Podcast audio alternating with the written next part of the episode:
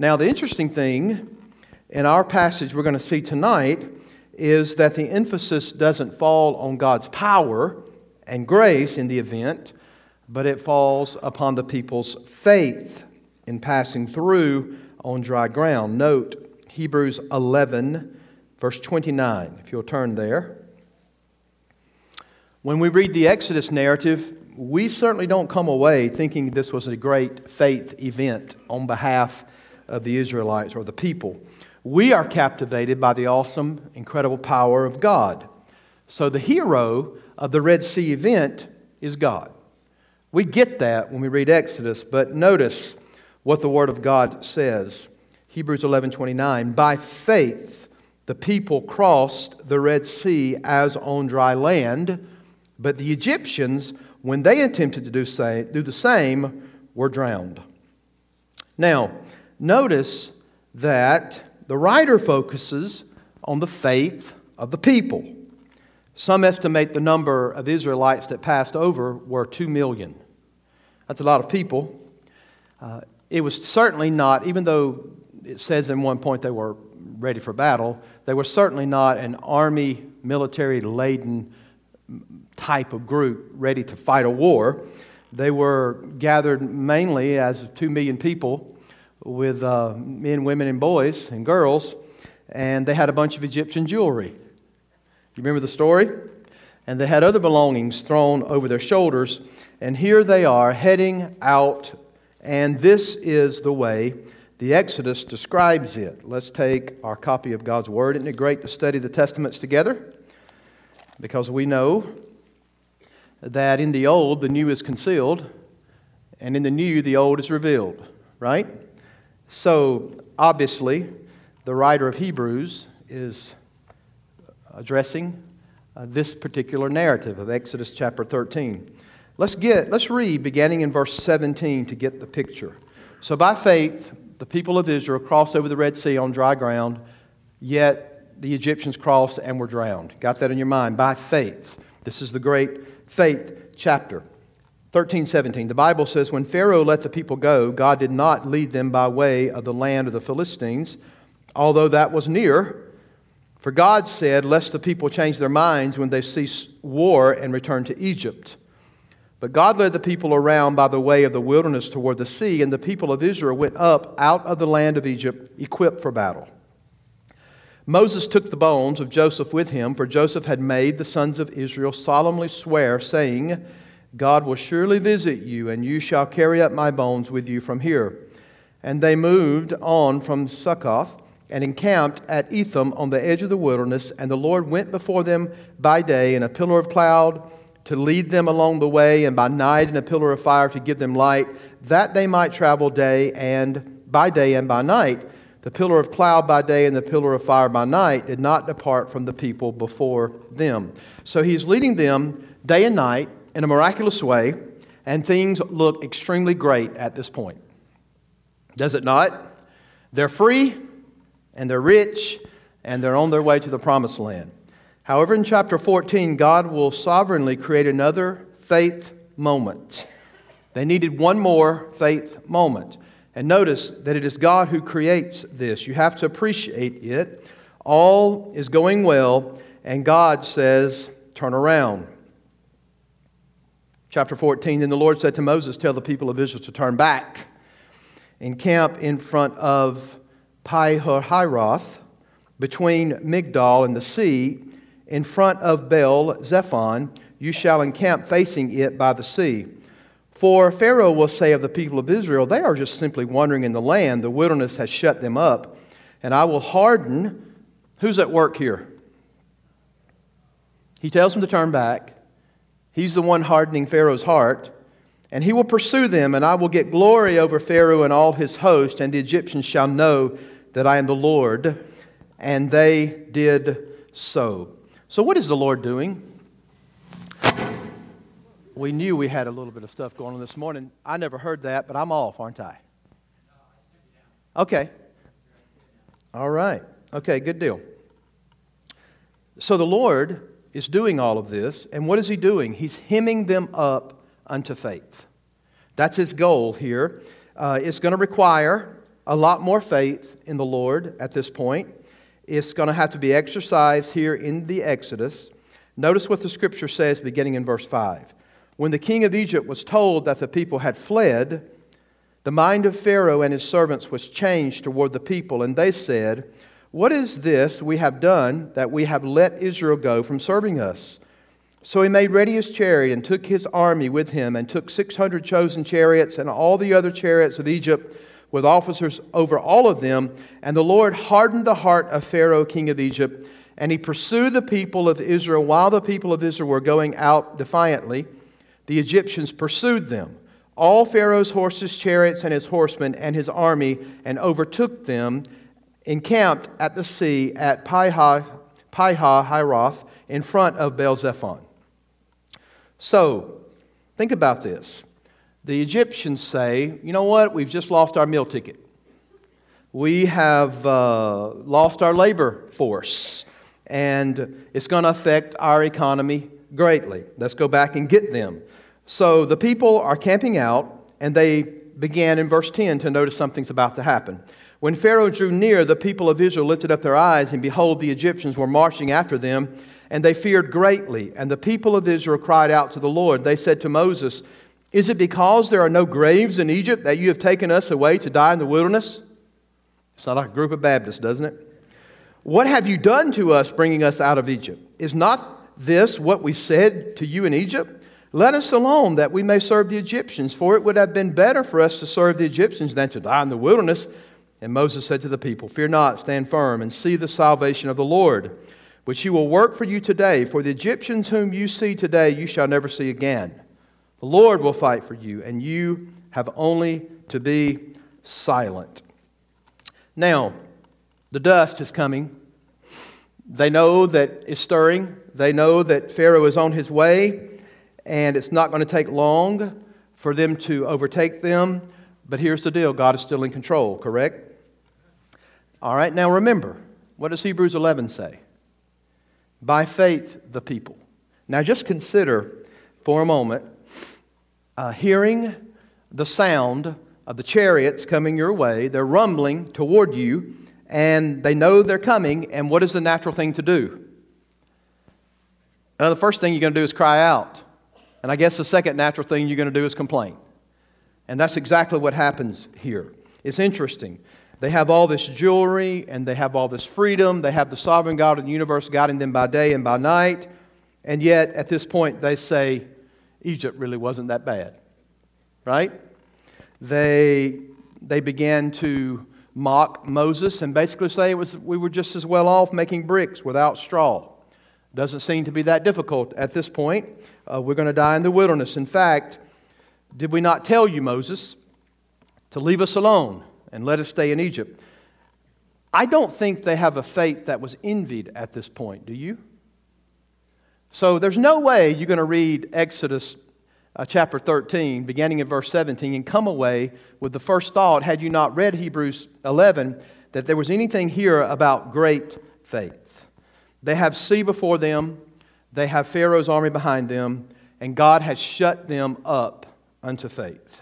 He's hemmed them in. He left them no way of escape save divine intervention. There's no way. They can't go left. They can't go right. They can't do anything there at all. There was no help on the left or on the right, and there wasn't any helicopters.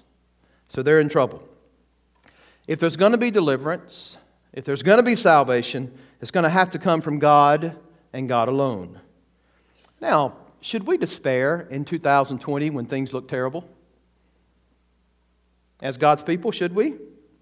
Remember, again, it's actually God that is in control of Pharaoh. God is in control of Pharaoh's army. And he's also in control of where the Israelites actually camped out. Is that not clear? He has the whole thing planned out. And it's going exactly the way God intended for it to go. Does that surprise anybody?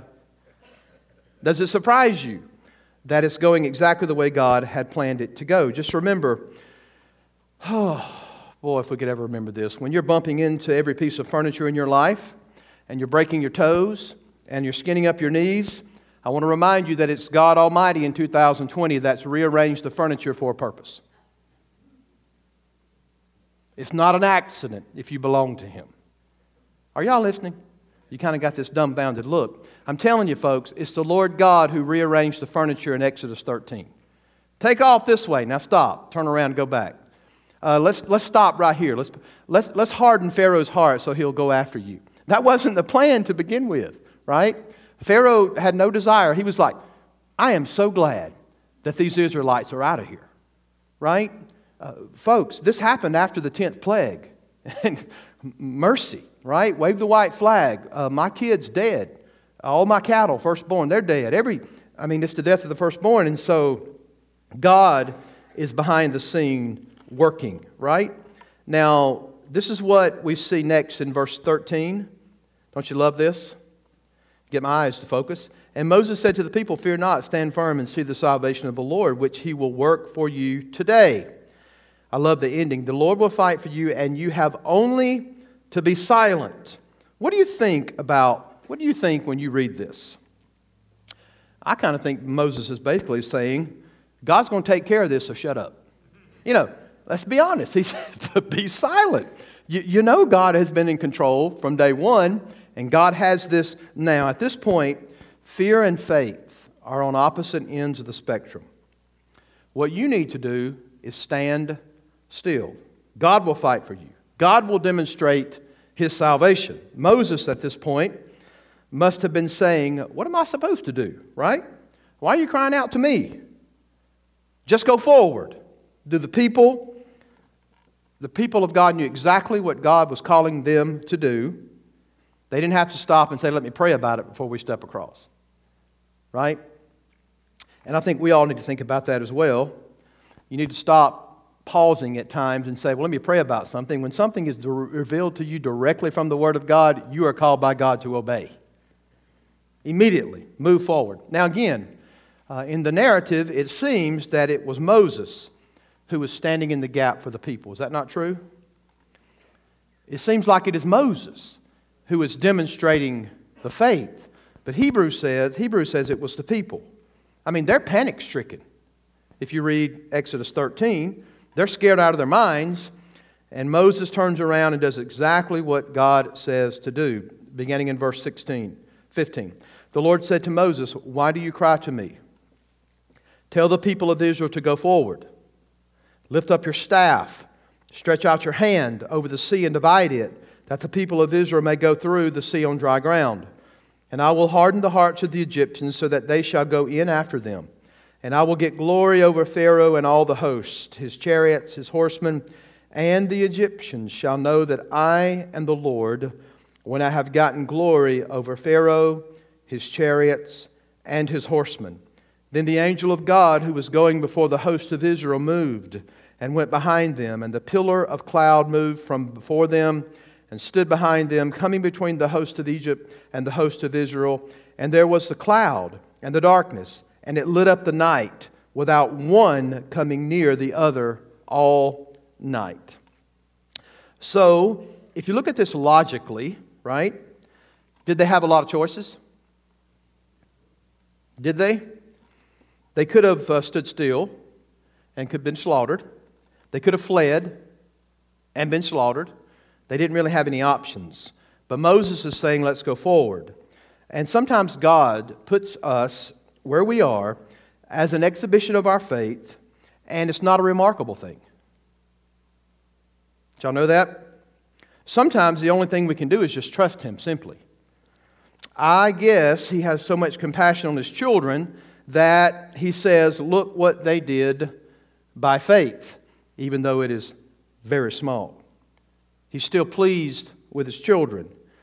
It's like on Father's Day or Mother's Day, or in particular my birthday, and my kids want to buy me something, and I actually give them the money to go buy me something.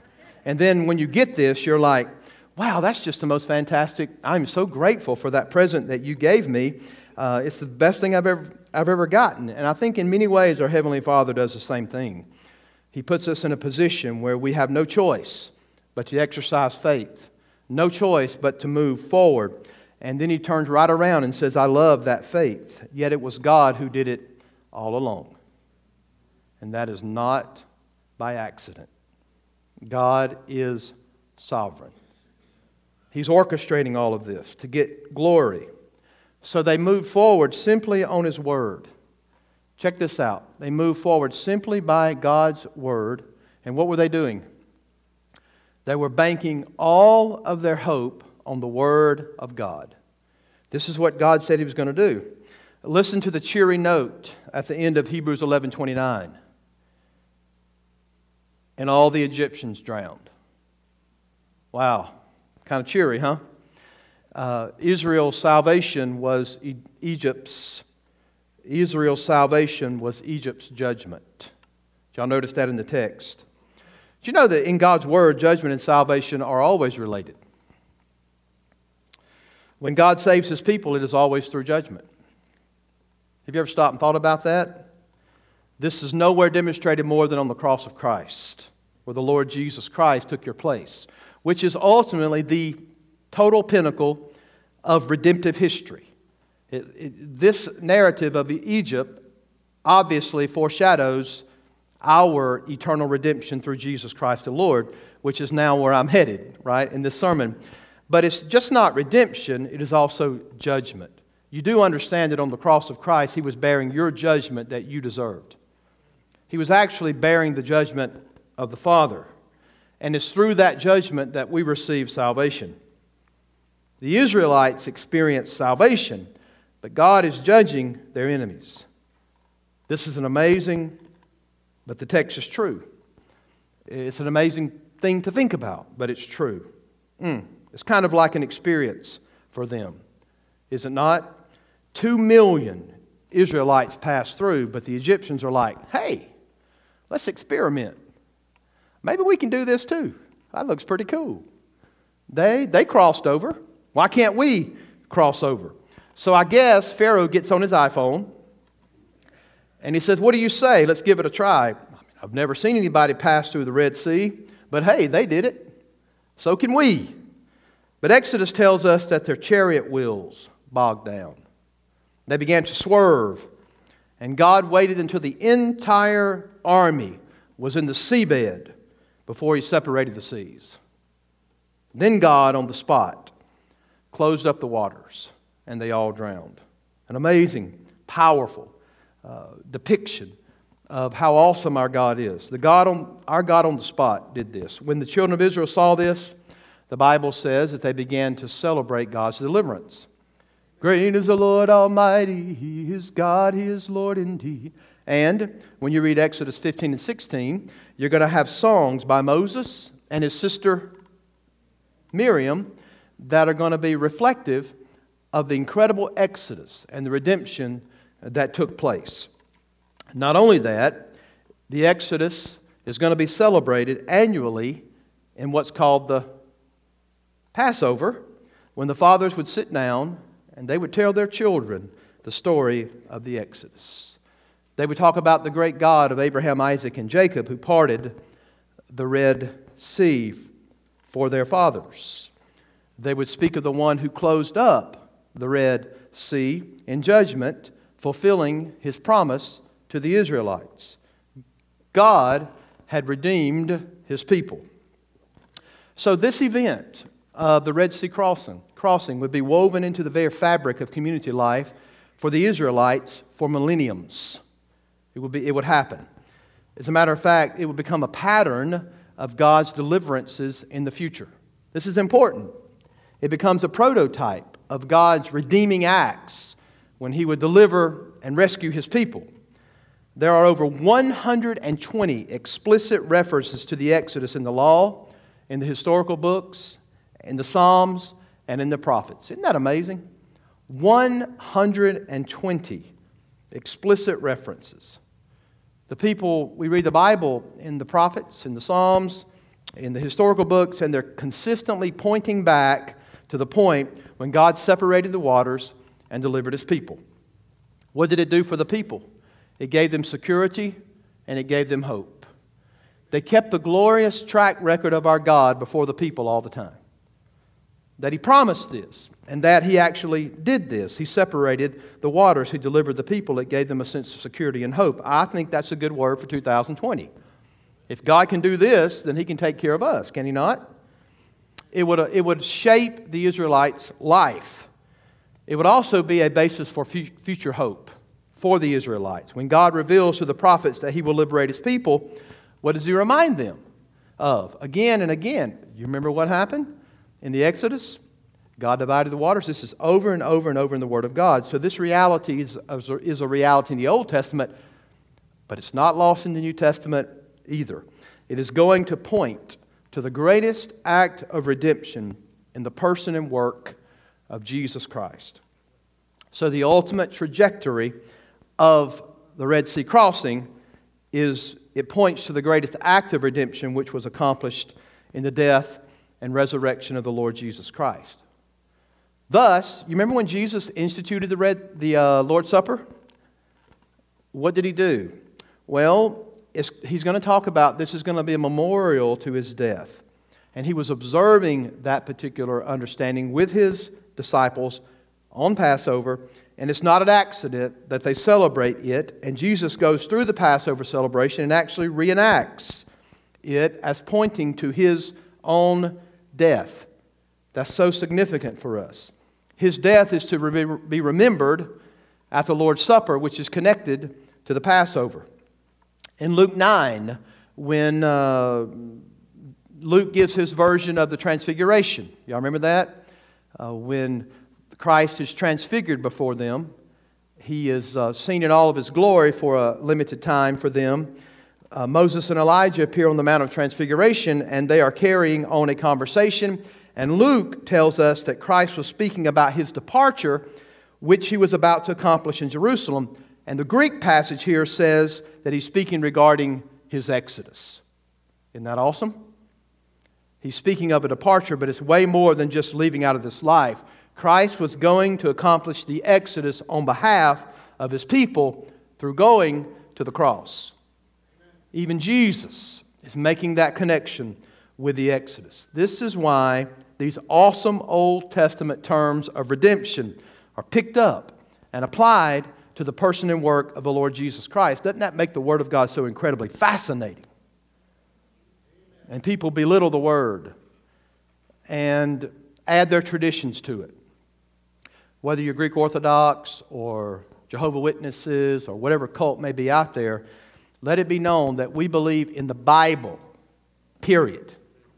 No additions, no subtractions. We believe in thus saith the Lord. Why? Because His own self-authenticity is absolutely amazing. Right? It does. It's His own best commentary, is it not? So, Jesus uh, has before us uh, picking up the terminology. So, if you were an Old Testament Jew and someone said redemption, guess what they would have in mind? What would it be? It would be the Exodus. It would be, uh, their thoughts would run back to the Exodus, that great redemption of the Old Testament. Now today we have redemption through His blood, right? The remission of our sins. Today redemption is not simply deliverance from the house of bondage, which they were in. It is deliverance from our sins.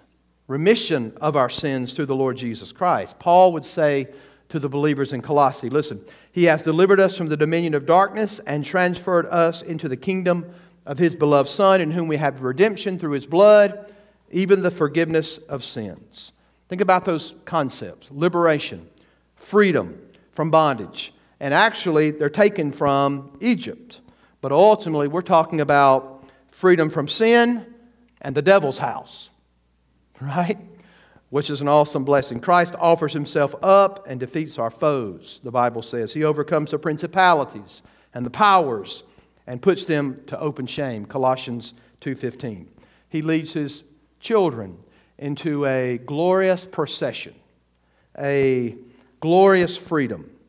So when we, we when we the people, when the people exited the sea, right? Bed, not only were they liberated people, but they were actually new people. First Corinthians ten, one through ten, uh, ten, one through two. Why were they new people? They were no longer slaves.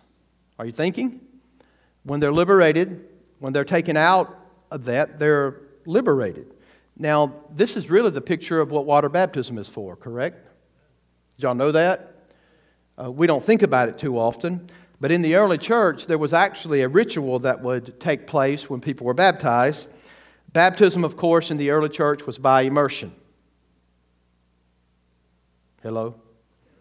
Not sprinkling, uh, but by immersion.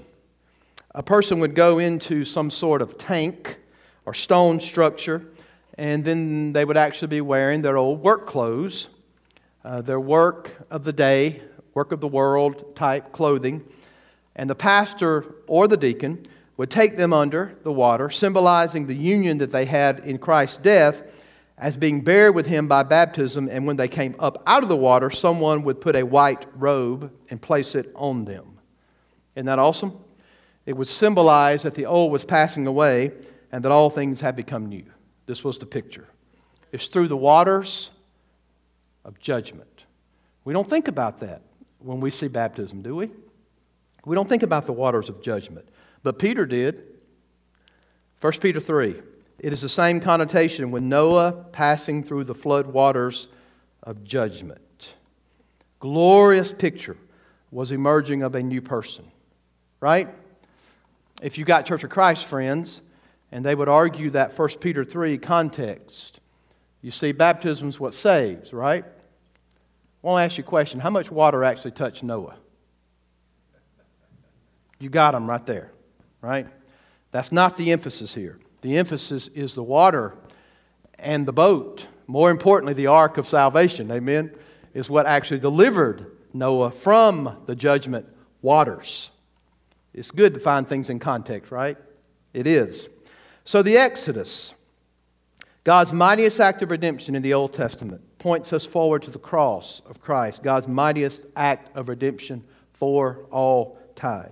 So what did those Israelites need in order to pay, take part in that great redemption uh, as given to us in Hebrews chapter eleven, verse twenty-nine? What do they need, folks? Say it. They needed faith. That's exactly what they needed. Now, this is not great faith here. Does anybody want to argue that point? I mean, you just read the same thing I read. These people were fickle, fruity, uh, blaming Moses, not wanting to obey. So what did they need? They needed faith. Mm. It's not anything that would stand out to me that they had great faith. But I think God counts that kind of faith as really good and you, as you become a partaker of His redemption. So today, it is faith, and by faith alone, that anyone can become a partaker of the greatest act of redemption, which is also in the Lord Jesus Christ. So in order to have your sins forgiven and your life changed, you don't have to have great faith. All you have to do is have this little bitty mustard seed type faith. It's the kind of faith that says, you know what, I'm a perpetual mess. Has anybody come to that point in your life, right? And I can't save myself. Why? Because I'm a sinner and I'm dead in my, in my trespasses and sins. We're quoting the Bible, right? What else am I supposed to do? Here's the good news. You can trust Christ. You can trust Jesus. Why not do it now? Uh, we don't say that much on Sunday nights, do we? Well, we assume that everybody that comes back on Sunday night is saved. And perhaps that's the case. But what else do you want to do? Do you want to keep running and ruining and destroying your life? You want to keep being your own boss? Being your own God? How's that working out for you? I guarantee you it doesn't work out well. What else are we supposed to do, folks? Here it is, the command. Follow Jesus. Trust Christ. Put your faith in the Lord Jesus Christ. Put your trust in Him. Embrace Him as the one who died to set you free. Embrace Him as the one who bore your penalty on the cross. Embrace Him who is the only one that can give life. He's done it all, so bank your hope in Him. If you are to be justified and washed and cleansed and forgiven, you must believe in Christ through faith and put your total trust in Jesus only to be saved. right? It is that life in Christ that is gloriously symbolized in water baptism. And it's marvelously memorialized in the Lord's Supper. We do this often at church, don't we? And that's why I have a conviction that the Lord's Supper is vitally important. And it kind of kind of grieves you a little bit when you go to do the Lord's Supper and half the church body is just AWOL. And we don't really think about how important it is to do the Lord's Supper. The bread and the cup is a gift that Jesus gave the church to do in remembrance of Him. As you hold that bread, we are mindful of His redeeming work on our behalf. As you hold that cup, you think about the shed blood wherein there is no remission. There has been remission for my sins, right? It has been paid for. Uh, there is no remission of my sins without the shedding of blood. That's what you're saying when you hold that up, right? Sins are forgiven. So, and in many ways, as we partake of the bread, drink the cup, we're saying that we are satisfied in Jesus only, and He's the only one that could save us by grace through faith. He's mine, and I am His. Uh, many comments have been made about a couple Sunday nights ago when we had the Lord's Supper in the fellowship hall where it was more intimate, and we thought about those things. But ultimately, we are saying that Jesus Christ in the Lord's Supper is our only hope. Period, right? He bore that penalty that we all deserved on the cross so that we could be reconciled to God, so that we could have peace with God. And when we do so, we're celebrating that glorious atoning work of the Lord Jesus Christ on our behalf. And I don't know what you call that, but I call it amazing grace and amazing love that the Lord would love us. So, going into two thousand twenty, I just want you to think about faith. You, you remember the mustard seed analogy, and we look at Exodus and we think, my goodness. Uh, the writer of Hebrews has given them a prop up because when you read uh, Genesis, I mean Ezekiel, Exodus thirteen, you're thinking, no way. But that faith was a faith to believe God and His Word, uh, to do exactly what God said, to follow, to believe what the Word of God said, to put your faith and trust in Jesus only as the only way. Amen? All right, let's pray together. Lord, we thank You for Your Word. We thank You for the reminder today of faith. Lord, absolute, total trust in You, Lord Jesus, and what You did for us, the greatest act of redemption. Um, Lord, every single one of them in the Bible, they're incredible. Whether it's the lion's den or whether it's the fiery furnace or whatever other kind of incredible deliverance, uh, the Red Sea crossing, all of them point to the incredible uh, peak redemptive act of the Lord Jesus where He bore our sins and, and bore the judgment of You, Lord God, upon Himself in order for us to be reconciled to You. Lord, we thank You for it. We thank You for grace and mercy. Lord, we thank You for the faith that You give us to believe and to obey and to trust Jesus only for our salvation. We thank You for it. In Jesus' name we pray. Amen. Today, uh, let's have a time of invitation. Brother David will lead us. And uh, maybe you, we need to just pause and ask the Lord to help us move forward, to believe, right? To have faith, to trust the Lord, to know He's sovereign. And maybe uh, you already know that twenty twenty hemmed up faith position that you are in. And it's a difficult situation. But I want you to know that we've got a God who is a delivering God. And one also who's in control of all things. He wants you to trust Him. Amen? Let's sing.